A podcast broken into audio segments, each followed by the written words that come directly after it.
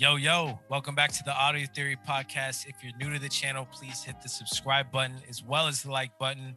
And if you'd like to skip ahead to today's topics and you're on YouTube, check the description box. What's good, Danny? How have you been? Dude, that shit almost froze. Got fucking tight. I'm doing good, though, bro.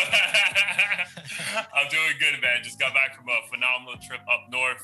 Took the girlfriend with me to meet the family. It was my dad's 59th birthday as well as Father's Day weekend. So that was a dope collab party that we did for him. And then it was also one of my younger cousin's graduation party. So my girlfriend got to meet like everyone in the family on this trip. And then luckily for us, bro, it's been tough. We finally got some alone time as well in Brooklyn one day, where we like had 5 hours to drink outside, eat oysters, overlook the Brooklyn Bridge, lots of fucking sangria.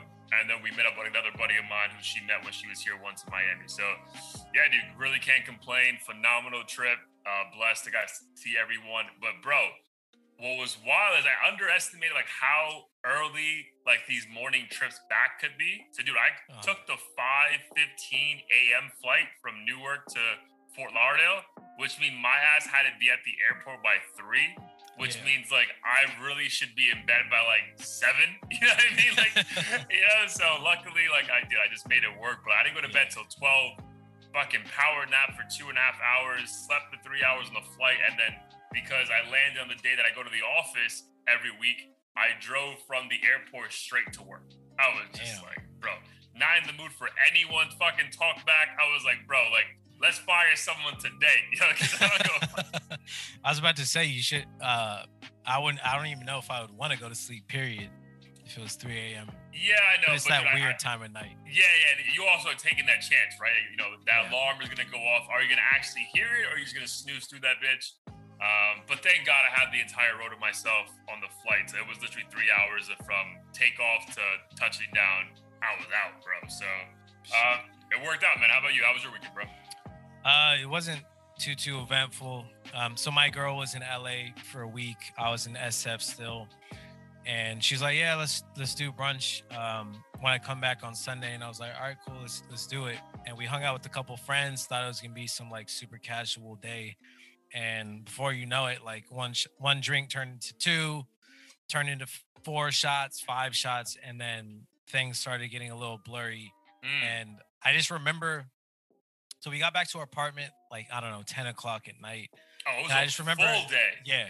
Full day, like, well, yeah, we started at like, it was a late brunch, so like 2. Okay.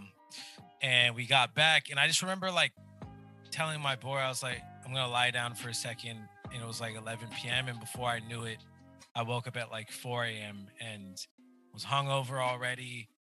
I completely forgot I had work the next day. I don't know why. It just felt like a Saturday to me. Yeah. And that Monday was awful. Like, I couldn't wait for the day to be over. It was a struggle. It was one of those moments where you're like, I'm never drinking again, even though you know you are. Like, in those moments, you're convinced that you never want to sip of alcohol. You don't want to smell it. And yeah, it was a brutal 24 hours. But I think the other thing is like the state has opened up recently, and it's kind of weird that a lot of people are still wearing their masks. So I don't know if they're judging me. I don't know if like someone's going to yell at me for not wearing mine, but I'm like, I'm vaccinated. I've had COVID. I deserve to like walk around without a mask, but it seems like 90% of people out of habit are just still continuing to wear it. So that's kind of weird to me. Yo, great point. And what's weird for me at least, so this is the first time out to me, dude, all of New York's COVID rules got lifted last Monday. So the Monday prior to us getting there. So even in Florida, bro, you saw firsthand, like, we're open, right? But still, most places require you to wear a mask, bro. Like, I guess like that's like the weird in between phase we are now all over the country, because like in New York, like besides the flight, I didn't wear a mask anywhere. Like, not to the bar, not to run in to get a bottle of alcohol, like not at the supermarket. Whereas here, like, yo, all the supermarkets require it still. Like, it's just like a weird in-between phase, I guess. But yeah, that was, it felt nice though, bro. Like, literally, like, it just felt like a normal summer day in New York City. Like, just fucking bar hopping, great happy hour deals, and like not even thinking about COVID. Like, COVID wasn't even a thought at all in our minds, which was nice. A fucking fun thinking, like, where we were a year ago is pretty wild. Right. And does that, include like social distancing and stuff? Like they didn't have the plastic dividers and all the other stuff. All done, bro. And I know that firsthand because one of my boys who I met up with, him and his brother own a bar in Brooklyn. And like they had like a cool video of like them completely demolishing all the dividers and like throwing them away. Like, yo, it's like completely whatever it was before March 13th. Like that's what it is. I mean, I pray to God that that nothing, this new variant doesn't cause this. Bro, but I feel like we're like on our fifth variant of whatever the fuck it is. You know what I mean? Yeah, I don't know the science behind all this shit. I just keep hearing like these articles pop up of, you know, kids being super susceptible to Delta or whatever the fuck it's called. And I'm just like, I cannot.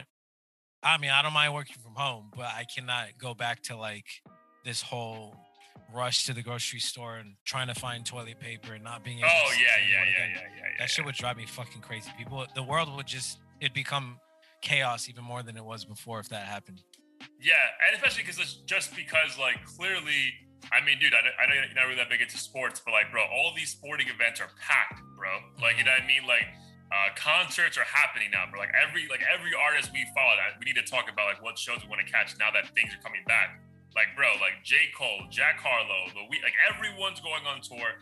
Festivals are happening, so it would fucking be an absolute punch in the dick if like this shit just went back to completely being like, oh my God, bro, I didn't even want to talk. Cause like this is the closest we've ever been. Like before it was like, all right, it's summertime, please wear your mask, distant a little bit. But now it's like, bro, full steam ahead, no looking back, bro. And if you catch this shit, figure it the fuck out, bro, because we're not doing this shit again. Yeah, exactly. Yeah, there's no way they're gonna pull this shit during summer, even if it spikes. Like at this point, people are ready to die. They're like, fuck it. That's how I feel with this shit. I had it before. I'll get it again. Like, fuck it. You know what I mean? Oh, man. And then what's wild is I hate that, like, I know, like, the social media is a terrible source of information at times. It's just, like, you don't know what to believe. But, bro, they keep coming out with all these random things about, like, CDC meetings about this vaccines doing this to people's hearts. And I'm just like, bro, is it really, or is it just like one person? But then like, it's like, fuck, bro, I don't want to be that one person. So it's just like, so like now, like I was all gun ho and getting the vaccine. Now I'm just like, man, let me just chill for a minute. You know what I mean? Yeah. Yeah. So, it's interesting. I mean, I do think like, at least from what I've read, a lot of these cases are like literally 0.001%, but it doesn't make you feel any better when like you read about how serious some of this shit could be. And someone, I forget if I told you this, but someone I work with got the fucking Bell's palsy, like partial paralysis thing. And I don't know if she determined whether or not it was from the vaccine, but the coincidence makes it seem so. And she's like, if I had known more about this, I may have just not taken the vaccine just because how annoying it is. It's not life-threatening, thankfully, but it doesn't make you feel good, and yeah, it's just not. Yeah, I mean, at the end of the day, we are fucking just statistics right now, right? And it's just that's just what we are. But I mean, I'm definitely gonna get it before I travel abroad again, because again, I don't want that anxiety of being at a testing place in Mexico or Colombia, and they're like, "Oh, you have it, so you have to stay here for 2 more weeks." I'm like, yeah. Nah, bro. Nah, we're not doing that at all. Like, keep taking that test until it comes back negative. But yeah, so I'll take it. But yeah, it is dope to see that so many places are opening up. I thankfully have, you know, God willing, have like a couple more trips this summer to New York as well. So, bro, when I tell you like that shit is open and just fucking phenomenal. Like, it's so much fun. But the video you sent me up in that shooting in the Bronx is what we spoke about before in episodes here. Like, yo, like, in the summer, bro, people just get crazy. And it's every summer. But I think this summer, it's going to get even worse, bro. And like, just to explain, the video that Blair sent me was, this dude was rolling up on another dude to shoot him, gets him on the floor. This guy has kids, though, that are like holding their dad. And this dude still opened fire and killed the guy. Like, that is fucking wild, bro. Yeah. So I actually don't think it was his kids, but either way, the kids were literally inches from the bullets. Yeah, and the guy kept shooting. Yeah, that guy did not give a fuck. Just as horrible, though. Yeah, it's just, you know, again, what we've said multiple times, which is sad that, like, just the lack of care for life. You know what I mean? Like, dude, not only the life you're taking, like, God forbid, like, you shot one of these kids by mistake. Like, fucking hell, like. So, yeah. And I don't think he was wearing a mask or I don't know. Like, it just, I don't know, dude. It was just wild how, like, shit like that's taking place. And then very, like, other shit like that happened in Miami. And we've been talking about, like, random shootings recently. And again, I just think something about the summer, bro, just also brings out the worst in people. So, I guess everyone listening, just stay safe as best you can. Sometimes hard to fucking predict this shit, but be observant, but also have a good time, bro. Like, I'm sure you had a blast just fucking mimosas, relaxing outside like that, dude. There's nothing fucking better than that. Yeah, it was dope. And like you said, yeah, especially if you're going to Rolling Loud in July in Miami, I would definitely be safe because that's probably going to be like the closest thing to a Coachella level event that we've had in the US. And the crowd that typically goes to these events tend to be a little more doing the most types who want to show out and like beat people up that fucking look at them the wrong way. So be careful. And I also forget if I told you this, but someone was actually shot and killed like on my apartment intersection a couple weeks ago. You mentioned, you were part of the Zoom call, right? Yeah. And granted, I don't think it had anything to do with the summer just because this area can get pretty sketchy at any given time. But it definitely made me more aware of the fact that shit can pop off like pretty much anywhere at any time. So, just whoever's listening, keep your guard up. Regardless of how safe you might be. Yeah, that's the thing. Regardless of how safe you think you might be, because I was in a couple very nice neighborhoods in Brooklyn on Friday, but I was still very much aware, like, yo, this is still Brooklyn, dog. Like, the hood is still like a block over. Yeah. So they really, no matter how safe you feel in your fucking expensive ass restaurant and bar, like, if shit wanted to go south, it will happen regardless. Thank God it didn't. And I mean, I don't think it really ever crossed me and my girl's mind, but like, you got to just be aware of it, But dude, a side note, I am excited about more things this summer because, dude, my mango tree that what you saw when you were here is finally like ready to go. Oh, so, bro, shit. I think I might just roll up a joint one night and like get a glass of Prosecco and just eat my own mangoes outside, bro. You know what I mean? Just like chilling, like, yo, this is life, dog. Yeah. So I am looking forward to that. I'll send you a couple pictures. For sure. Yeah, that'd be super dope. Mangoes are low-key my favorite fruit. And the fact that you have your own free source of food is dope. Dude, isn't that insane? Like, yo, like to think you own land and like that land is like giving you a fucking product to enjoy. Like, yo, it's fucking sick. So yeah. I think I might just do that Saturday or Sunday night. Just like, bro, let's just fucking cut up some mangoes, drink Prosecco, and like enjoy life. You know what I mean? Like, yeah, exactly. Why not? Why not, dude? Why not? All right, man. Let's get into it. A few pretty, dope topics to discuss. I guess the one which is intriguing to me in the episode is this week is called episode 78, Say Less. A lot of people are doing some weird talking and back and forth online over the past week. But the one that I do want to get into, and I feel like I know that's why you brought it up, I feel like it would be nice, relatable topic, is the Korean artist Jay Park. So give people more overall insight about who he is and what happened. And we'll get into like the back and forth. Yeah, so Jay Park, for those who don't know, is a pretty popular Korean artist. Mainly does like R&B, I'd say. But in terms of his style, it definitely has hip-hop elements combined with it. He raps as well. Originally, I believe he was an artist who was kind of popularized in Korea. I think he was part of a band as well, but then kind of did his own thing. Yeah, did his own thing. I think he even got banned from Korea for calling it gay in some MySpace post or some shit.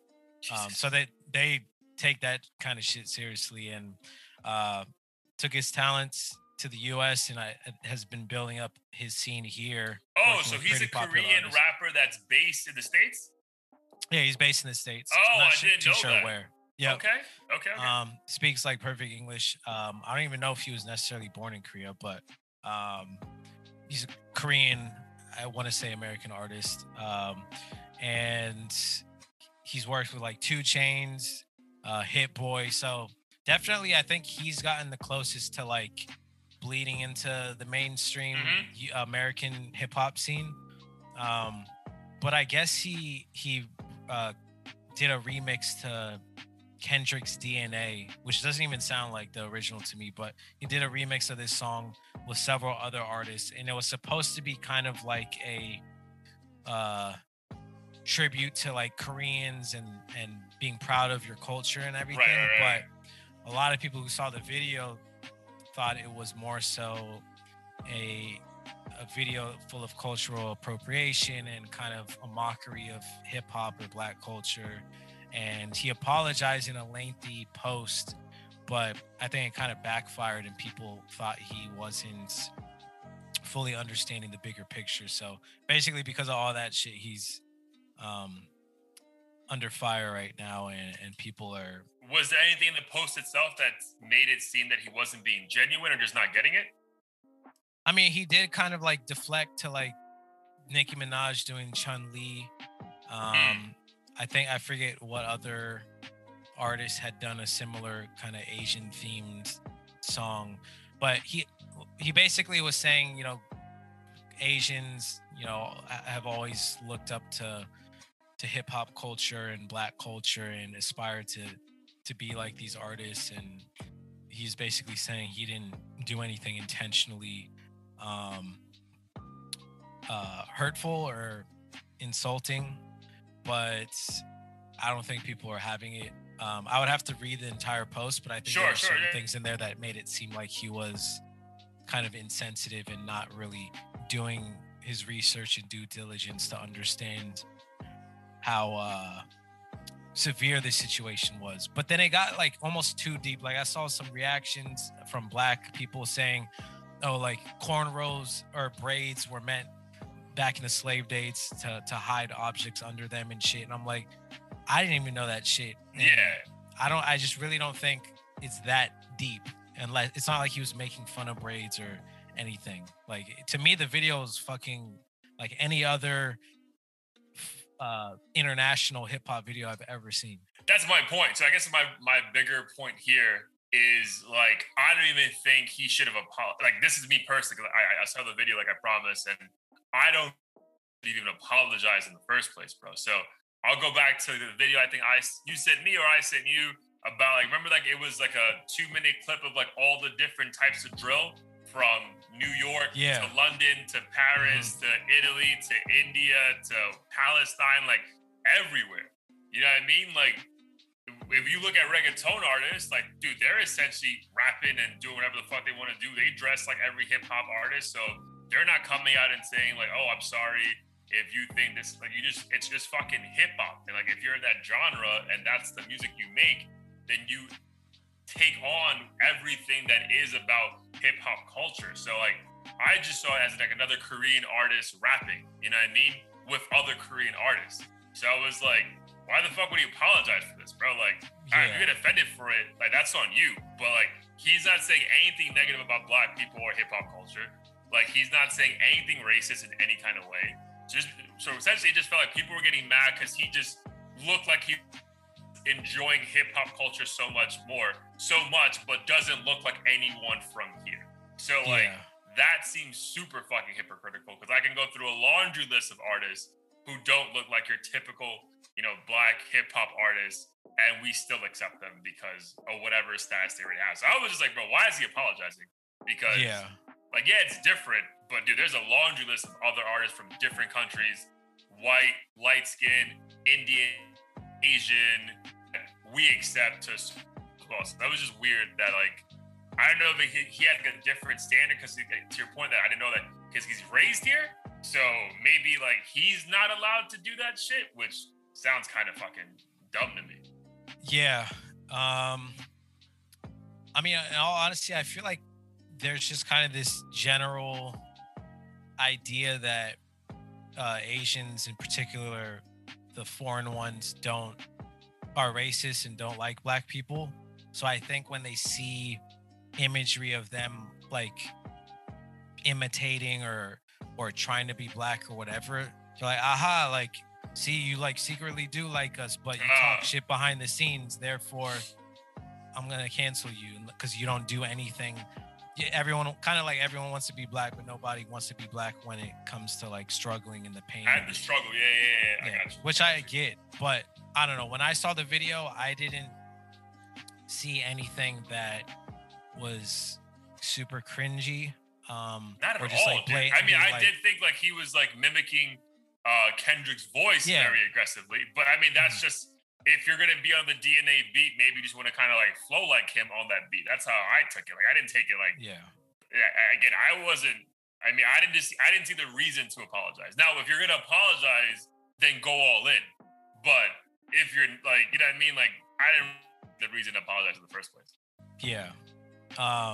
And I did see people bring up some, like, I guess there was a couple lyrics. Someone mentioned a Glock on their waist, and they're like, oh, you can't even, like, buy guns in Korea. And then someone said something along the lines of, like, I'm so hip-hop, like, it's like I'm from the ghetto or something.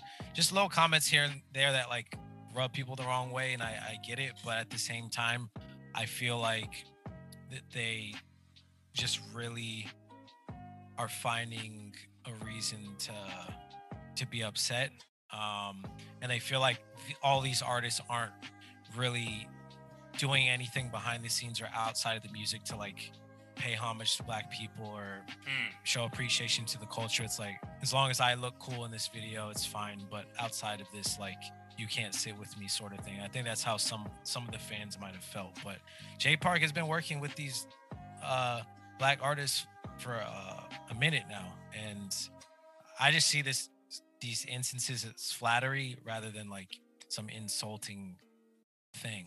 If you think about like an artist we just spoke about and dropped the video for that's getting crazy numbers, the Kid Leroy like situation, bro. We've mentioned like, bro, like he has multiple videos and songs where like he's like in the hood, and like no one really gives pushback. It's like, oh dude, we don't believe you, but we still love the music, so right, you know, who cares? But I just wonder if he has more, because he has more open cosigns of people that we know, right? Whereas maybe Jay Park is not a name that's world renowned that people even know that he has a Hit Boy and Two Chainz cosign. You know what I mean? Like maybe that's it, bro. Because again, like even like think about Post Malone. Like we got Post Malone, but we also got him. Two Chainz song with a fucking Quavo massive hit right away. So we had those cosigns immediately. So maybe that was easier for us to take it in. So I wonder if the co-signing publicly matters. I mean, I would say it matters to a degree, but I feel like people don't really care that much. If Two Chainz and Hit Boy came out to defend him, I also don't even know if that would change much, because I feel like a lot of people that are pissed off were original fans who probably barely even know who the fuck like Hit Boy and Two Chainz are. Because so you think a lot of his original fans were mad at him? Yeah, I mean, at least from some of the comments I saw, they're like, I'm no longer a fan, I'm no longer listening to your music. Really? And surprisingly, a lot of K-pop or Korean music fans are black, and I think maybe some of them really, they go to that music for the Korean culture aspect of it, and when they see them trying to be like black or whatever, it was leading too far. Yeah, I got. And then it becomes uncomfortable for them, I guess. But in all honesty, I don't think it was serious enough to be taking on the video and writing some lengthy apology. It's not like it was blackface or like they were saying nigga or, you know, had a bunch of guns and were pretending to be posted up in Compton or some shit. Like, yeah. It just wasn't that serious. And the Asians, as far as like from what I've seen on YouTube or even through traveling, like they've always been like mixed in with like hip hop fashion and hell yeah, dude, breakdancing and all that shit. Dude, think about all the like underground hip hop culture fashion companies that kind of make it here. Bro, they all started in like Tokyo. You know what I mean? Like Bake became a thing out there. Supreme got mad love out there that became a massive thing here. Like even that show we're talking about, How to Make It in America, right? Like their breakthrough moment was because a Japanese artist saw their shirts. It was like, yo, bring it to Tokyo. We'll make it a, you know what I mean? Like Dude, so think about Jaden Smith's video for Ghost. Yeah, I was just thinking Tokyo about that in the through the streets. Today. You know what I mean? Like, bro, like, Tokyo is so immersed, or Asian culture is so immersed with fucking hip hop culture. So again, I know Korea is not Japan. I'm not an idiot, but I'm just saying, like, it's still like the idea of Asia as a whole embracing hip hop culture has always been a thing. Now, do they, on some like low key subconscious level, do draw a line? Like, yeah, we like the culture, but we don't fuck with black people. That may be a thing. I don't know. Because I've been in situations where like there's so many memes. It's true. Of like Dominican people who are darker than the darkest human being in the world saying, oh, no, I'm not black, I'm Dominican. It's like, bro, what are we, you know what I mean? So yeah. Again, and even that, and that's someone who looks like the typical African-American, right? African descent, all that stuff, saying I'm not. So again, maybe, you know, Asia's that much more removed from it so they can draw a line. I don't know. So maybe that's what it is. But for the sake of just like, he put out this video that was, by all intents and purposes, good, but just because it kind of looked too much like hip hop and not like what Korean pop and hip hop should be. I mean, dude, like, why apologize, dog? Like, just stand by that shit, because the shit was, you clearly paid a lot of money for that video, because that shit wasn't some fucking rinky dink video in someone's like garage. Like, that was a proper 6.5 video of like y'all losing your mind and enjoying life. Like, why not stand by it? And like, people are always get offended by what shit you do. Like, you know what I mean? Like, so exactly. And it kind of reminds me of that Jeremy Lin fiasco back several years ago when I forget which NBA player tweeted or whatever, but they're complaining about him getting braids of some sort. And he's like, yo, this is our culture, blah, blah. And I'm just like, I personally don't think braids are, you know, trademarked in any way to the point where only certain races of people can rock that. Or it's the same thing with dreadlocks. Like, so I could sit here and pretend to be pissed because I'm Jamaican or whatever. I don't even know if Jamaicans fucking quote unquote invented it. Yeah, is that ours? Yeah. But it's like, bro, we're gonna control who can grow their, you know, hair follicles a certain way. Like, it just seems extreme, and it's none of it is to like mock a culture. It's not like wearing Native American garb to like a Halloween party and screaming like la, la, la, la, or some shit like, just making fun of it, or wearing like braids and blackface to a Halloween party, right? Yeah. It's just like, bro, like, exactly, clearly this shit's a form of flattery, like, especially like the Jeremy Lin thing, like, he's doing that thing to look good, you know what I mean? Yeah. So like, how do you not take that anywhere? Like, oh, look at this little, like, Asian boy trying to look like one of us. That's what's up. You know what I mean? Like, that's a form of compliment. Like, it's a compliment. Like, why? Yeah, that shit I never understood that, bro. Now, if you want to say he's corny, fine. But to say that he's, like, you know, cultural appropriating and being, I'm like, bro, like, come on, bro. Really? Like, he's just a fucking flattery, bro. Like since when is, like, you know, what's that saying? Like, flattery is the... imitation or something. Imitation is the highest form of flattery, bro. I'm literally trying to be like you, dog. I'm not trying to use this, and I'm not, you know, saying anything negative about this. I'm gonna say, yo, what the fuck's wrong with your hair? Like, bro, I'm literally, yo, I love what you're doing with your hair. I want to do that. So, right. It's just, yeah, dude. People are gonna always find a reason to feel offended. But kind of like with cancel culture, bro, and we go back to like comedians and shit like that. Like, I feel like the tide's gonna change on this shit when like people just stop apologizing. You know what I mean? Like, if it's like, I talked about this like with my girl and like friends, like, bro, like, judge my intention, dude. If my intention was only to be like flattery and complimentary in every single way, all right, bro, I feel bad that you got offended, so it is what it is. But I'm not apologizing, dog, because my intention was pure as fuck. So. Exactly. Figure it out. You know what I mean? Like, if you need to fucking destroy my comments on YouTube because you got offended over a fucking music video, then you got deeper fucking problems than me having cornrows this day. Because I can fucking untie my shit. Well, not me personally, but he can just I can just untie my shit and it's over. Like, you're so miserable fuck. So yeah. The only time I would have an issue with it is if they had a history of, you know, saying degrading things towards black people, or like just showing their true colors. Then it's like, all right, like, I feel a certain type of way of you like trying to extract the cool shit from my culture, but then 100%. Talk shit. But that's clearly not the case here. I think it goes to show that cancel culture is is bullshit. And we don't have to dive into a whole nother topic, but Billie Eilish actually now is suffering something similar where there's like old TikTok videos of her or some shit repeating Tyler, the Creator's lyrics where the word chink is in it.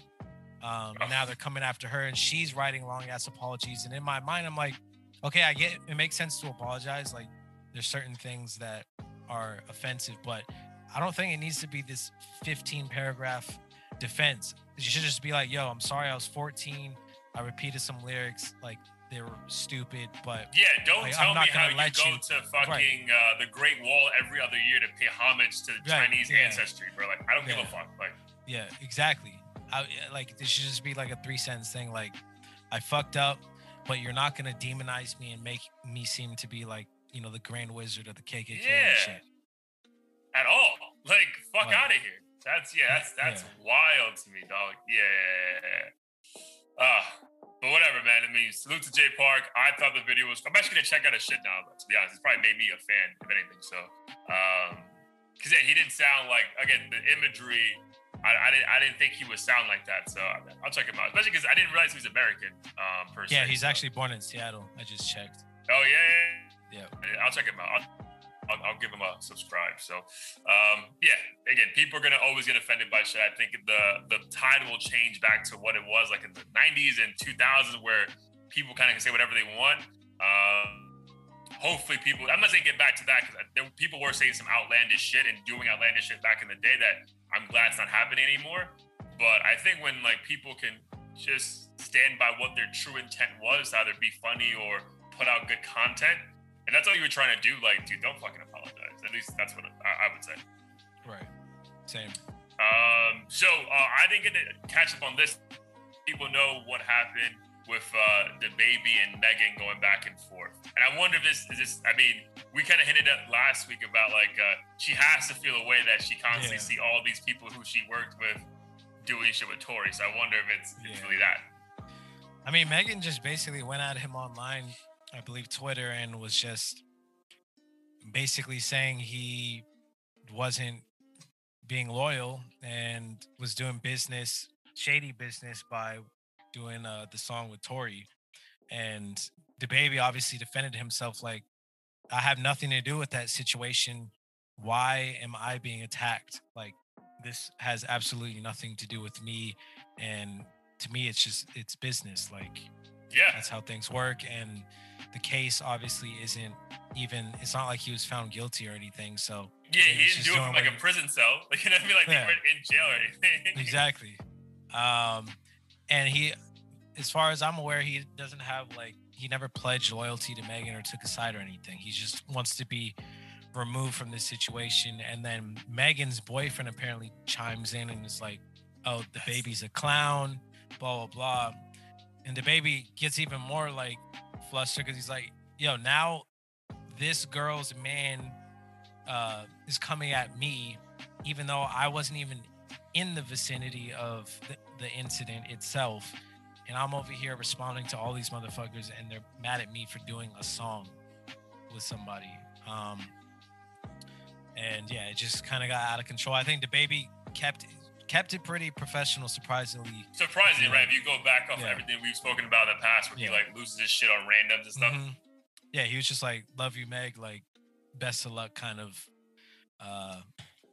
approach to the whole situation. And she just really wants to kind of control the industry and have everyone be on her side, and she's already winning, so I don't know why she needs to go this hard. Yeah, that's the thing, bro. I don't get the, again, so I think kudos to us for hinting at this, right? Like, yo, at some point, like, bro, she has to feel away, and clearly she, I think what happened was, tell me if I'm wrong, but I think to this situation with DaBaby specifically, that song did come out months ago.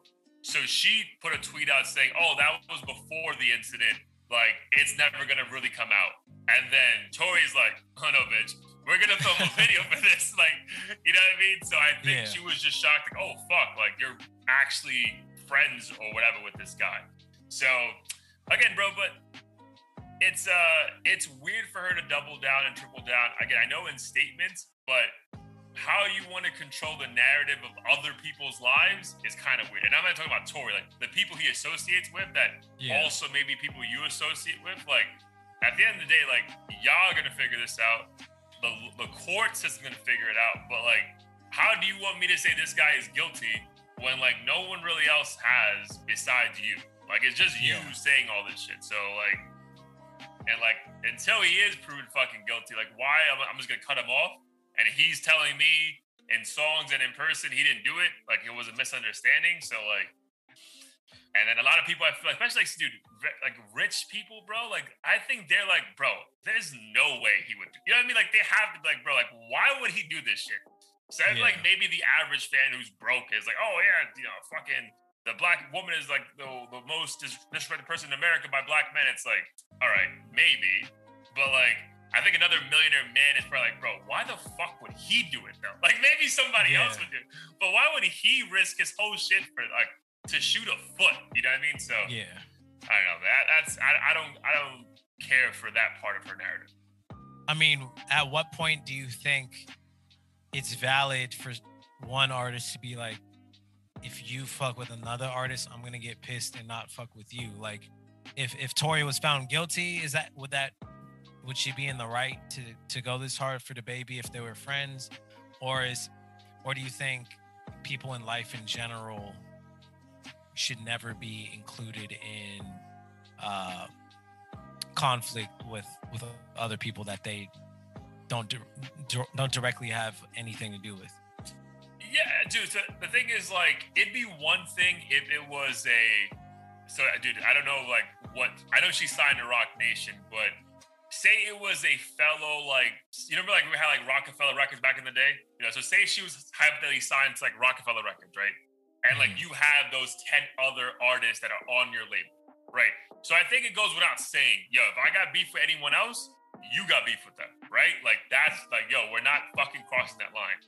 But essentially, she's, like, doesn't really have... She's signed to Rock Nation, dude. So is everyone else in the fucking industry. So essentially, you're telling everyone, dude, do not... fuck with this guy because we had an altercation. Like that just doesn't make sense to me. Like a label mate is one thing, but I feel like she doesn't want anyone to work with this guy. So I guess like the line really is like, bro, if I barely know you, Megan, and I barely know him, like why wouldn't I just let this play out? And like, yeah, I'll do music with both of you, right? But like, if you really don't have any ties to either person, which I don't really think any of the artists she's calling out do, right? They're like, yo, Tori seems like a fun guy. You seem cool as well, Megan. You're both going to pay me whatever the fuck I want for a feature. Yeah, dude, I'll work with both of you. Like, I don't give a fuck, you know? So, like, if you really don't have ties, I guess, like, that's where I would draw the line. For sure. And, you know, not fucking with Tori could potentially lead to other situations where someone else might not want to fuck with DaBaby or whatever. So I feel like it's kind of irresponsible to... It's fine for you to feel a certain way, but irresponsible to publicly drag someone into a situation that's supposedly super serious and was potentially life-threatening. I don't think that's fair to DaBaby at all.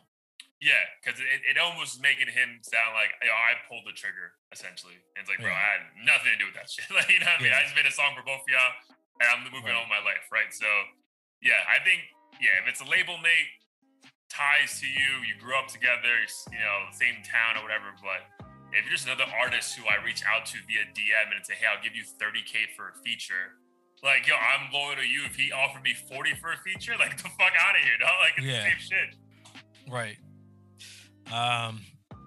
But yeah, I'm super curious how this case is gonna play out, because this shit is dragging on. If it ever plays out, Tory's free as a motherfucker. Yo, free as fuck, dog. Like, dude, even in lockdown, my man was still, like, in hindsight, like, he really only, like, disappeared for, like, a month and a half, and we're being completely 100.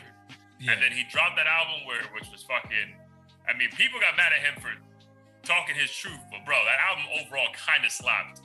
So it's like, we're like, oh, he sounds good music, you know what I mean? Yeah. Like, and he said he's innocent, so, like, I can fuck with him. And then, again, dude, and I do think she's turning off a lot of people by just being so public about it, Like, if he's truly guilty, I think it's going to come out. Like, you going on fucking Rolling Stone magazine and GQ magazine, you know, and vomiting at the mouth about how this did or didn't happen. Like, how is that helping your case? Yeah. Because it just seems like she wants like the public to be on her side as opposed to like the actual like law to be on her side. For sure. And unfortunately, I don't think it helps that the kind of music she makes doesn't. I feel like it generally doesn't make a lot of people want to sympathize or believe her, because her music is quote unquote dotty, and people just kind of have a bad perception of artists like that. They kind of, I feel like they don't consider like this tiny innocent sweetheart who wouldn't hurt a fly. Like, I feel like they have this image. Yeah, it's not like Ariana Grande like, or something. Yeah, like, or her. Yeah. You know what I mean? Like, it's they just look at her and they're like, oh, there's more to the story. Like, she definitely, which is probably it's a bad thing. Like, it's a bad thing. But I also may think like it's just the reason probably why she's so verbal is that, bro, she's not putting out content that she can say in a song. You know what I mean? Like, what play? I don't, like, she's not that lyrical or talented of an artist. Like, dude, like, I don't want to like paint a fucking brush over this whole canvas with like her lyrics, but bro, like, from the moment this shit happened till now, bro, like, yes, they're different songs, but dude, all these songs are the fucking same, bro. You know what I mean? Like they're all the same. So I think she can verbalize it because I don't know if she has writers or whatever, but she can verbalize what happened. So the moment they put a fucking microphone or a pen in her hand to, you know, talk about it like a interview, she's just fucking blah, blah, blah, blah. Right. I mean, that's what's the sad thing is, like, I feel like the music plays a role into how we like build the life story and reality for a lot of these artists. And you know, when she gets shot and then a month later does like body yada yada or whatever, then a lot of people, I mean, I see it in the comments, they're like, yo, how can she still twerk if like her foot's fucked up? Like, why is she so concerned with twerking? Like, she almost died supposedly. So it's like little moments like that could make a casual fan or someone like us who, you know, just is into hip hop in general, just look at that shit and be like, oh, she definitely, like, she's not even bothered. She's twerking, making money. Like, who cares? Right, right. Again, it's a double sword. Like, I get it. Like, well, because you get shot, you're not meant to enjoy your life. That's the other side of it. Again, I hope it gets resolved. Just for the sake of like everyone moving on with their lives, but closure. Yeah, just closure for it. But as far as like who's winning, bro, they both seem to be winning right now because she keeps getting awards and songs, you know, charting. And this motherfucker, it looks happy as hell.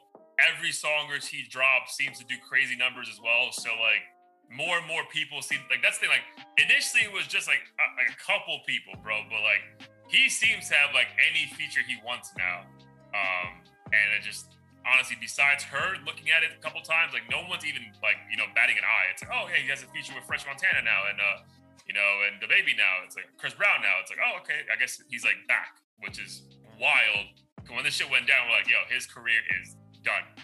Yeah, yeah, I was nervous about his career, but he seems to have like just been positive throughout the whole thing. Doesn't really address it at all. Just kind of ignores it. And to your point with the whole apology shit and cancel culture and all that, like he didn't apologize for anything. He didn't go on crazy rants as far as I'm aware. He just kind of kept it moving, made music, did what he does best, and then everyone, at least the people that were his core fan base, seemed to have forgotten and moved on. So 100%. I think she needs to do the same, and just, if he really did that shit, just focus on it in court instead of Twitter. Yeah, dude. But if he really did that shit, bro, he would, like, dog. Like, you know, I mean? Like, yo, like, I just find that shit so hard to believe that, yo, you shot another celebrity, bro, and you're just walking out here with like, witnesses. Not, yo, there's no fucking way, bro. Like, you know what I mean? Like, and I feel like as more time goes on, like, it just proves that there's no fucking way, bro. There's no way you have witnesses, cameras on CCTVs around that incident, cops there, and this motherfucker is just walking around like nothing. Yo, like, come on, bro. Like, yeah. Clearly something happened, but that, I don't think that should happen, bro, because you'd be in jail, bro. There's no way you shoot another human and you're just fucking living your best life. There's no way. There's no, I cannot believe. I know our fucking law system is fucked, but dude, I cannot believe that's happened. Yeah. Yeah, same. And I know like people get away with shit too, but I don't know. My gut is just like, there's no, and it's not even because I'm like a diehard Tory fan, even though I'm a big fan and more of his than hers for sure. I'm just like, there's no way with all those witnesses and the way they're both behaving that he did that shit. It just doesn't seem possible. Yeah, or like I totally agree. So yeah, let's see how it plays out. But yeah, I'm glad you brought that up because I didn't see it, but I figured that's what it was about. And I'm like, oh, dude, we just spoke about this last week. So that was fun. Yeah. It's like a part two to that. Yeah. Looking forward, a lot of people talking shit. So people who probably need to say less, but I get why they're doing this to build up the Verses battle this Saturday. Bow Wow versus Young Draco, a.k.a. Soulja Boy. So are you even going to watch this? Or are you just excited for like the memes afterwards? The memes. I'm just gonna look at the highlights. I'm sure there'll be several. I don't care enough to like set aside time out of my day to tune in. Honestly, I haven't really done that with any of the battles. I just waited for the highlights. But this one in particular, I mean, it's cool and like nostalgic, I guess. But I'm just really looking forward to Soulja like going on some crazy ass rant in the middle of the battle. Or, like, doing something wild. Yeah. I mean, he's been building up like crazy, bro. I think we both like, he's calling like Bow Wow a bitch. He's like, yo, you didn't grow up as poor as I did. Yeah. You didn't shoot the guns I did. I'm just like, bro, like, why are you so proud of this? Like, do you think he believes that shit though? Like, minus the trolling, do you think he like if he did sell crack and shoot guns and shit, do you think he's like, damn, I'm really official? Like, the coolest dude ever? Nah, bro. I think he's on some like very sophisticated troll game shit that he knows what's gonna draw eyes. You know what I mean? Like, dude, he's smart, bro. I think what proved it to me that he was just so smart was when he dropped that clap song because he knew, like, bro, like I know this will just work on TikTok so well that I'm gonna get a few million out of this just from that alone. Like, he's smart, dog. Like. And again, it, like, this comes in waves, right? Like, you know, like, people, like, don't start connecting dots until they get a little bit older, where he's, like, 27, 28 now, compared to when we first saw him, like, he's just smarter. So, yeah, I think it's just, like, let me say the most outlandish shit, because, dude, honestly, like, at this age, like, bro, attention is currency right now. So, if he can get more eyes on him, he's going to figure out a way to monetize it. Yeah, I agree with that. And that's the only reason why who do I think wins? Oh, definitely. I mean, who ultimately decides who wins? I guess that's the fans per se. But dude, honestly, I'd say like, Soulja Boy. That's what I'm saying, bro. Because I know, like, I think we both, in hindsight, like, look at Bow. I mean, Bow Wow was our age, like, is our age. I mean, he's probably a couple years younger than us, but like, I feel like he was just around longer in the spotlight than Soulja Boy was. Soulja Boy kind of came.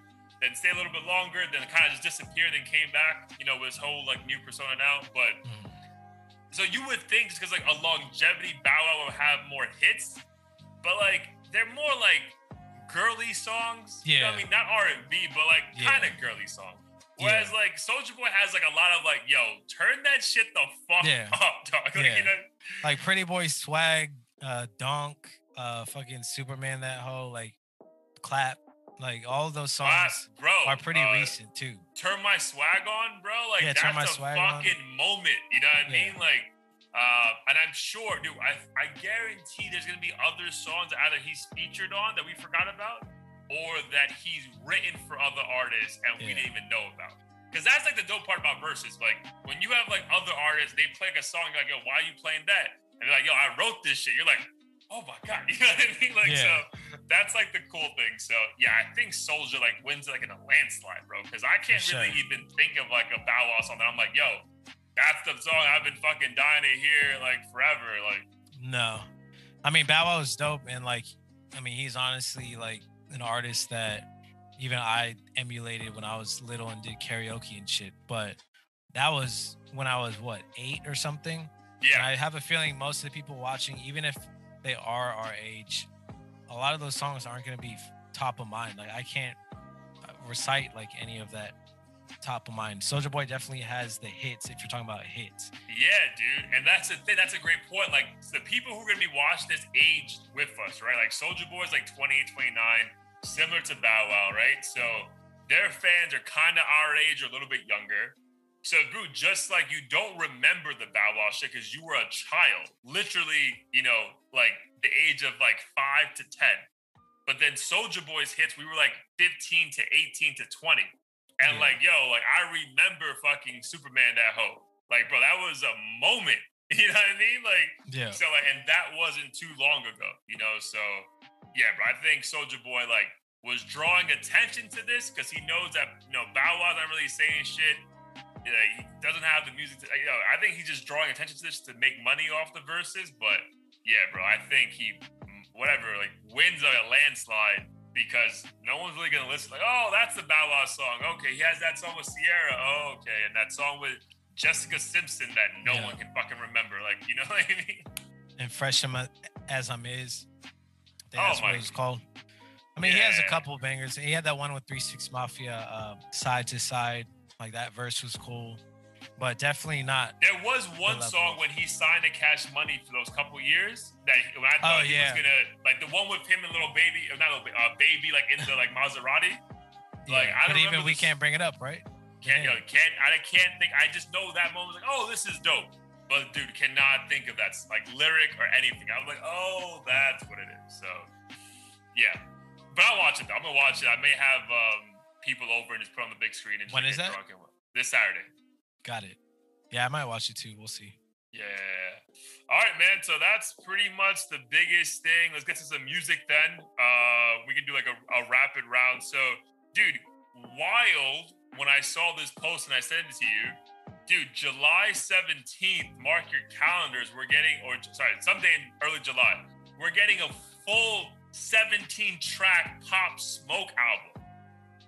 Like, wow, and it's not some remix Tupac type shit where it's just all the old songs, right? On new. Yeah, I have no idea, dude. But the fact that, like, yo, that's wild to me because I was convinced when we got the first album, like the first proper album, not like that was it. Yeah.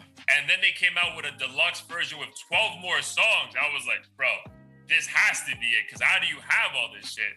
Right. And then today we have a full 17 track, yo. Get the fuck out of here, though. That's crazy to me. Which maybe it shouldn't be so surprising. Dude, it should be, bro. Because, like, yo, he was 20 years old. Like, how are you, like, wow, that's crazy. But he did have a full song on the Fast and Furious soundtrack, which clearly was made before because he talks about Skepta and A$AP Rocky, you know, on a song. It's like maybe he was just, like, in the lab every day, but... Yeah, dude, that's like your thoughts on that because I'm excited. I'm nervous because I'm like, yo, what's the quality going to be? Are these going to be like half songs here and there? Yeah. And they just get like, you know, 3 features on it to make it sound like, you know, a song, which I mean, either way, we should be grateful for it. But, you know, I don't want it to dilute what is, you know, Pop Smoke right now. Right. Not even now, like his legendary status he's going to have forever. Yeah, I'm excited for it. Like you said, I'm concerned it might not live up to like all the other hits and stuff that he put out. But in any case, I feel like as long as like his family or whoever is kind of in control of this and whatnot, I have faith. But if this is some, you know, attempt to just squeeze out money from like 17 quote unquote throwaway tracks, then I'll feel kind of guilty about the whole situation. But I feel like it's not the case. I'm sure him coming up, there's just a lot of stuff he obviously never had the chance to kind of promote and put out. So I'm hoping that it's as good as we think it's probably going to be. Yeah, I mean, and think about it, dude. On the Boogie soundtrack, he had 3 unreleased songs. He had the hook on the Skepta and Kid Cudi song on Cudi's album. So, like, yeah, dude, maybe this 20-year-old kid was just literally like in the studio all day long and then went out at night, you know what I mean? And then went back. I mean, it's possible, right? Like you know this better than I. A song's only 3 minutes long, so if you just get in the fucking zone, like that's a half an hour of your time, and that's pretty much, you know what I mean? So maybe he was just in that zone nonstop from the moment he got put on until unfortunately passed away. But That's just like, yo, if you would have told me, like, I legit listened to that deluxe version thinking, like, bro, like, this is it. Like, yo, like, take it all in because we're not getting any more of this. And, like, yo, like, it's a blessing because, like, think about it. In hindsight, I'm not right now allowed, like, well, they're going to sit on these tracks and never put it out. You know what I mean? Like, you know, how does that help anyone in this situation? You know what I mean? So, yeah. But it was more just shocking to me. Like, I'm like, what the? Y'all got how many songs left? Like, yeah, that's a lot. And, I mean, granted, making music definitely isn't my full-time job, but, like, I'll spend quite some time on one song. So it's always crazy to me when I hear these artists, you know, having fucking 10,000 unreleased tracks and stuff like that, just waiting. Granted, it's not like all 10,000 are bangers or anything, but yeah. Still. Throwaway tracks for sure. But, yeah, just the idea that you have all that content, just wow. Yeah. Yeah, so let's look out for that. I don't think the name is released yet of the album, but dude, essentially we're gonna have a new Pop Smoke album in the next 2 or 3 weeks. So that's fucking wild. Looking forward to it. And then something else that we're looking forward to from an artist that unfortunately passed away a couple years ago, Mac Miller and Ty Dolla $ign, and I think Division are dropping a track this Friday. So definitely looking forward to that because it has your favorite. You know, and Ty Dolla $ign. I said Tiger, my bad. I said Ty Dolla $ign. And then, you know, fucking anything Mac Miller. It just, I'm assuming it's gonna be fucking fire. Yeah, and they're a great combination. Looking forward to that as well. We'll see how it sounds. I mean, since it's only one track, I have faith that it's probably not like it's worth it. So looking forward to it. I can't imagine him and Ty could possibly put out anything that's mediocre to begin with. Yeah, dude, and what I for 100% agree with that. Then I'm just wondering, because I remember when Mac passed away, Ty Dolla $ign did like an IG Live where he was talking about they had like a joint album that was meant to come out. So I wonder like if that was just in the works or like we have more of that. Maybe that this is like one of the songs that will be sprinkled out over time. You know what I mean? Because that would be... That's sick, right? Because I mean, that song Cinderella they did together, dude, 7 minutes long, but Jesus, bro, fucking classic. So I could definitely listen to like a nice little 7 or 8 track EP of them just going back and forth. Yeah, for sure. I mean, one is amazing that they surprised us with that. And I wonder how much time and like thought goes into them announcing this stuff, because clearly they might have had this song ready like 4 years ago. But literally. I'm curious how they determine what the right timing is. Yeah. I wonder if like it's the family writing it off again, or it's just like they have a full hook and then one verse from, you know, Mac, and they're like shipping it around to like all his people and just saying like, let's see what you have. Because I remember like in the that Drake interview, he mentioned a couple of times like some of the hardest decisions he has to make because it kind of fucks up his friendships in the game is that he'll send one song that he already laid the hook for to multiple people, and then they won't even know they're going to be on the final version until the album comes out. But then they'll hear like Rick Ross on it, and they're like, damn, dog, I was going to be like, you know, that was going to be me and you. So like, I wonder if that's kind of like how this really just plays out for everyone. Like the management team just shopping around the two empty spots on the song to see what's going to sound the best. Yeah, that's interesting. I heard like Atlantic Records or labels, a lot of them do that stuff. Like for instance, they'll like have a dope ass beat, and I guess they'll shop it around to someone on the roster, and they'll have like the songwriters all be in their little, you know, separate rooms, and they'll all write a hook, and like out of the 15, the label will be like, all right, this one's the fire one, we're gonna give to like fucking I don't know, Trey Songz or some shit, and then they just go from there. 100%, dude. And I remember that specifically because, dude, back in like the hip hop vlog days of like so.com and all that shit, that like they'll have like unreleased pop-up. There was a Wiz Khalifa hook that he sold to Tiny Tempa. Remember Tiny Tempa from like London? Yeah. That song was fire, dog. But Wiz also gave that beat to someone else. And so got a hold of it and dropped it on their website. And you're like, oh, like this is literally the same exact hook. So like sometimes you're like kind of disappointed. It's like, oh, like you weren't really vibing with that artist. You just like, he probably paid you the most money, you know, for the beat. So, right. But yeah, that has to happen all the time, I'm assuming. Yeah. That'd be dope to get to that level because I think being an artist and being like the face of the music brings its own set of challenges, but to be behind the scenes and like write a bunch of catchy ass hooks and just shopping it to a bunch of people must be nice. Like, yeah, and dude, if you look at the way the music system has been played out, as far as the people who seem to have excessive amounts of success, longevity as well. I mean, it really is the writers and the producers, right? Mm-hmm. Like, dude, look at like Party Next Door. Yeah, dude, but look at Verses, bro. Like, that's just two songwriters and producers who have been songwriting and producing for 30 years and just are sitting on gazillions of dollars and like, oh, let's just fucking do this now. You know what I mean? Whereas like the artists they help fucking write for like broke, you know what I mean? Like, so it really just seems way more profitable to be the one who is writing and making the songs because like you just have more of the rights to it. Yeah, you have more of the rights, and then you don't have to deal with the whole bullshit of like, you know, keeping up with the image and popularity and stuff. Like you could, like Beyonce, for instance, isn't going anywhere. So if you're writing for her and Bieber and all these people, like people don't give a fuck like what you look like or how popular you are. As long as you write good songs, you know, somebody out there, one of the popular people is going to want your lyrics. Yeah, exactly. In the industry, you're going to be known. You know what I mean? Yeah. Like people look at writing credits. So like, yeah, maybe we don't know about that third writer in Beyonce's group, but like, you know, Ariana Grande does, you know, and they're going to reach out to her like, hey, can you write me a song for this price? But, and that's funny though, because if you go back to like cancel culture, like culture is quick to just like try to cancel something that's vivid and obvious, right? But no one questions when like all of Beyonce writers are white people and she's talking about strictly black things and black love and black everything. You know what I mean? Like no one questions that. Yeah. But like, cause like, dude, I don't know, dude, I didn't know that, blah, blah, blah. But cause you don't care to do the fucking research.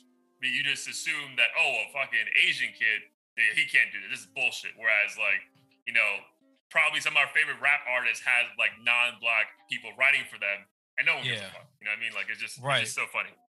Yeah. I mean, that's what's funny to me is, whenever I look into these artists and watch their like day in the life blogs or whatever, there's tons of like white people around them, you know, producing their beats, giving them ideas, writing lyrics, doing this and that. Bro, every engineer I see is white, bro. Like every time you see like an artist, like, you know, rapping behind the guy on the fucking keyboards or whatever, like that guy's always like not old, but like a fat white dude with long hair, just like touching all the little buttons. Like, bro, like, come on.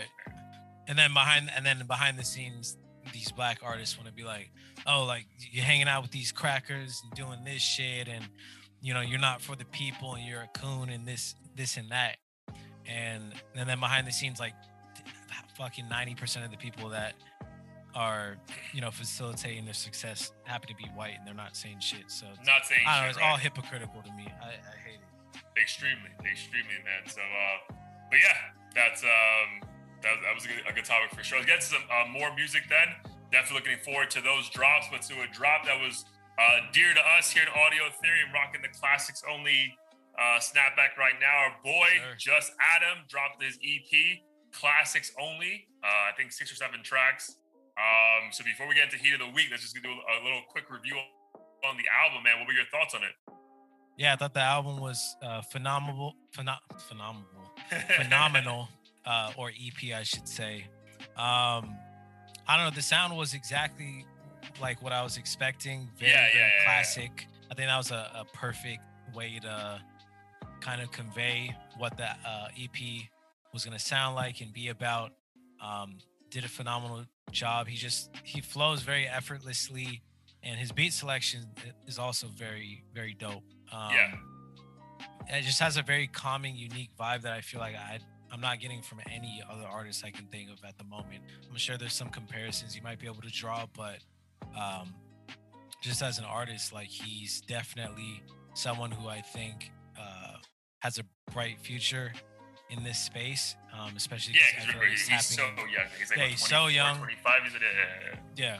And tapping into a market I feel like isn't oversaturated, doesn't quite exist, and it seems like he's getting a lot of love and gaining traction. So, you know, shout out to him. I've no doubts that he'll continue to produce great work, you know, so long as he sticks to, you know, his truth and the kind of music that he actually wants to make. Yeah, like his intention, it seems very clear, right? To use that word again in this episode, on like every single track. And he sounds like someone coming even further into his own, as well as being fully aware, like, yo, I'm the shit.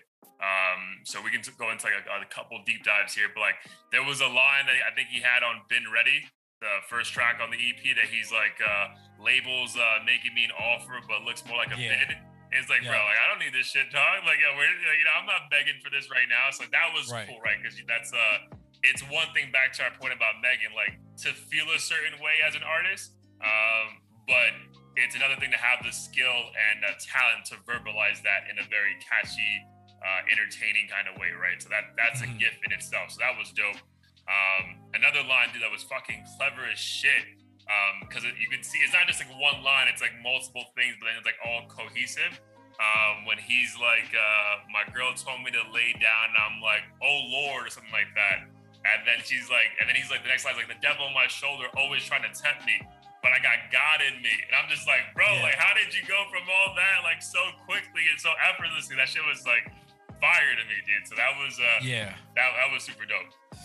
Yeah, and from our conversation with him, it was very clear that he isn't in this to like, you know, be Drake level famous and have all the money in the world and shit. I mean, he even talked about like, he said something about not getting the Bentley and being cool with the Chevy or something.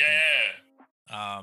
So it's very clear that he knows his worth. He's in it for the music and not, you know, just to be like, oh, I signed to this label and got like a $50K advance or whatever. Like he has a clear mission and he wants to play the long game and kind of build his brand.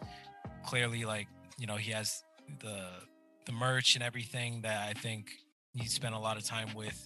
And yeah, I feel like if he continues down this path, you know, it might be longer than doing the TikTok-y shit, but it'll be worth it in the end because he's true to his brand. Yeah, exactly. He's true to his brand, but like even on a couple of tracks, you see he wants to be true to himself, but is also not afraid to say, I do want the lavish shit. I'm just not willing to compromise. Pretend. Yeah, I'm not going to compromise, and I'm not going to pretend to have it now when I don't. Right? Like I'm not going to. I think the line is like, I'm not going to lease this shit just to say I have this shit, kind of thing. But I don't remember the exact track. I mean, I can just pull it up real quick. But there is one track on Been Ready. I think maybe it's No Chance. Maybe it's that one where he's just being very clear, like, yeah, I do want this shit. Yeah, I want this, and I want that kind of a thing. And it was so you can clear like this is just someone again. And we mentioned this on episodes I think a year ago where like there's a beautiful thing in that 23 to 27 age range, where like you start looking around at life and then you're like, I don't want to do that. I might want to do that. And then you start having such clearer thoughts about who you are as a person, where I think this is a nice insight where like that, you know, evolution in himself is happening now because, dude, it was just very impressive how like, I know the song's a little bit shorter than normal on his like last projects, but it's just very clear that this dude is thinking about something and is able to get that out in a very, coherent and enjoyable, entertaining kind of way, which I don't think a lot of artists at 24, 25 can do because they just don't have that skill level, let alone the clarity of thought to do that. For sure. Yeah, 100% agree with all of that. I just admire, I definitely could feel the confidence in this project. Not to say that you didn't have it in previous ones, but this project to me felt like, I know exactly what I want now. I'm on my way there. And I'm going to give you a preview of all the shit that I'm eventually going to get and I'm aspiring to get. I just thought it was dope. Really appreciate like kind of the quality over quantity approach too. Mm-hmm. I mean, I guess by nature, that's what an EP is. It's not supposed to be like an 18 track project, but like clearly he isn't in the mindset of like, oh, let me just pump out 500 songs and hopefully one of them is a hit in the club. Like he wants to tell his story in a very particular way, and I think that's impressive. And I think it's fortunate that we're able to like witness it too, because it's not like, you know, he has 1 million followers on Instagram yet or anything like. Right. But we know he has the potential to get there easily based on how talented he is. So yeah, that's the thing. Like, we'll get into our heat of the week and an artist we're gonna get on next week before the month's over. But like, it's just, it's so intriguing, and like, where I feel like even like you, who's obviously super talented, but just starting on your journey again in music, where it's like you can like see specific talent and like obvious talent like to us, and then you think like, you know, how the fuck does not the entire world know about this? You know what I mean? Like, because when I'm listening to this shit, like, I played this shit legit, no exaggeration, like 4 times back, like first song to last song at the gym today, and I'm just like, bro, like, I didn't want to skip a song. You know, if anything, I was trying to bring a song. I played Been Ready like 10 times in a row. Yeah. So I was like, bro, how is this not charting? Like, how, you know what I mean? Like, it's just wild to me how like stuff like that plays out when like sometimes like these labels and like the industry, like, yo, if you don't have this certain mark and if you're not 6'3" from this neighborhood or you have this cosign, like, we're really not fucking with you just yet. Yeah. I mean, I think it's kind of like that line from one of his other projects. It's not that people are really sleeping on him, they just haven't heard about him. And I think, unfortunately, or I mean, fortunately, because it's somewhat of a fair game, is it just kind of boils down to marketing and getting your name out there and doing, you know, out of the box things to get people to fuck with you. Mm-hmm. Some people just get lucky because some chick with 5 million followers on TikTok did a dance. I actually saw that this Korean, I want to say, dancer danced to the song 13 from Just Adam's project. Really? And I'm sure a bunch of people probably found out about him through that. So I think little moments like that, like when they build up over time, sure, you can build an artist. But I think, unfortunately, like the marketing aspect of it is maybe even more than the talent aspect in a lot of cases. Which isn't fun for someone who wants to make music for fun. And then now you got to go back and do all the analytics and fucking ads and reach out to influencers. That part, it kind of makes you feel less authentic because you're like, yo, now I'm trying to get attention, so to speak. Yeah, for sure. But shout out to Just Adam, classics only, available on every digital platform as far as Spotify, Apple Music, SoundCloud, YouTube. Go check it out. Support the movement, and hopefully we have him back on in a year or something, and he's telling us about, you know, the massive deal he just signed with whatever label's relevant in the future. So kudos to him. But sure, let's get into some heat of the week. Great topics today, not that many, but we did some classics only, no pun intended, as far as today. But what song, my dude, stood out to you? Was it a song when you were mimosing away on Sunday, or what was it? No, I wasn't conscious enough to there was an even music playing. But my hit of the week is honestly Been Ready. Like you said, I play that song multiple times. Absolutely genius way to start a project. So I feel like it kind of set the tone for the rest of it.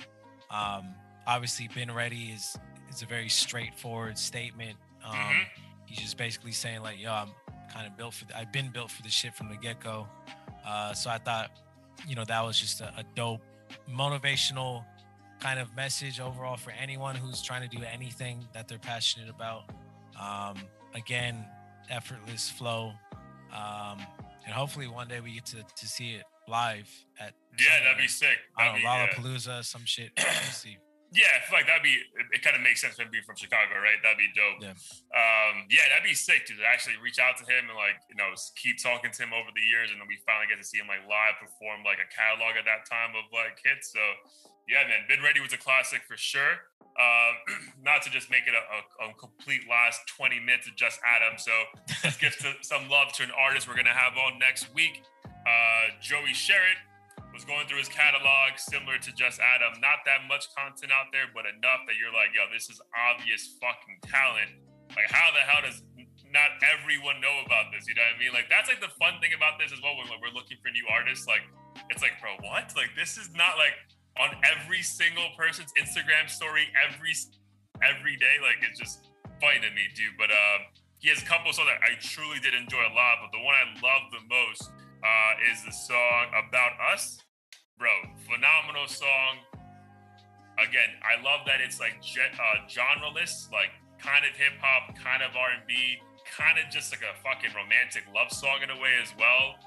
So that's probably what I'm gonna dive into most in the interview. Like, yo, like do you consider yourself anything specifically? Because like some songs are like rock, but this About Us is a phenomenal ballad.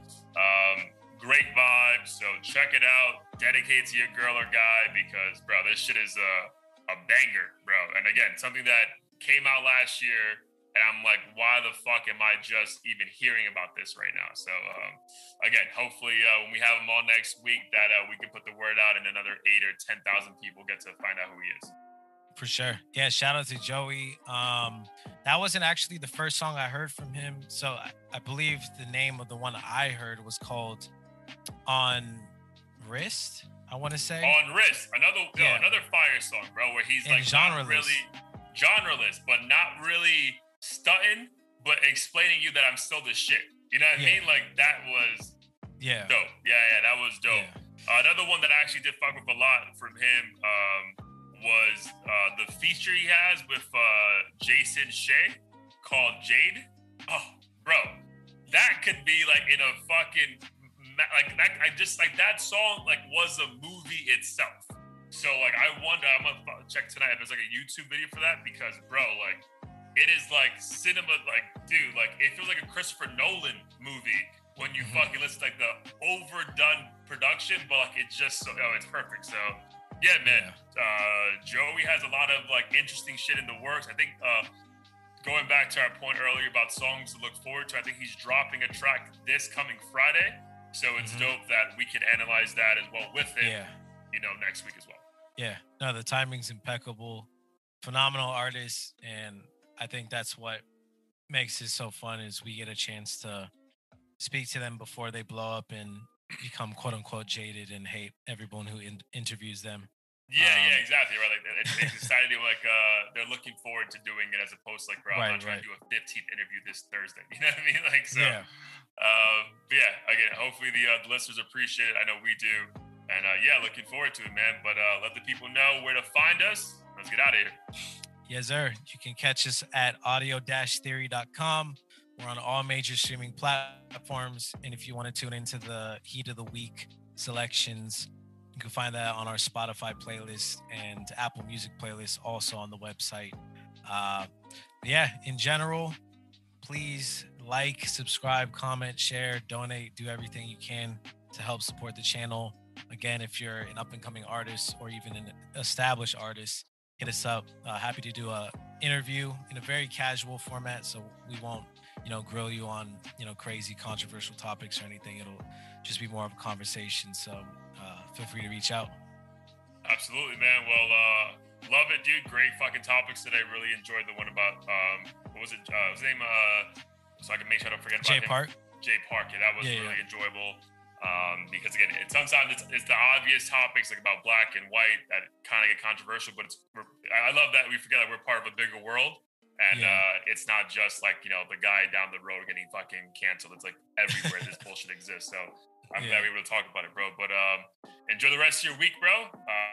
Obviously, we'll be back on Monday recording the next episode. So everyone look out to that. But my dude, I love you. Love and we'll talk soon. Sounds good. Peace.